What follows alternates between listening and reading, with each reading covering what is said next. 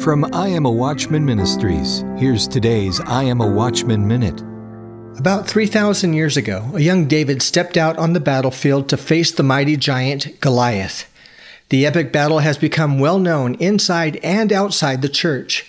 What's amazing to me about this story is not David's aim, but his faith. And it was precisely because his faith was greater than his fear that David had the victory.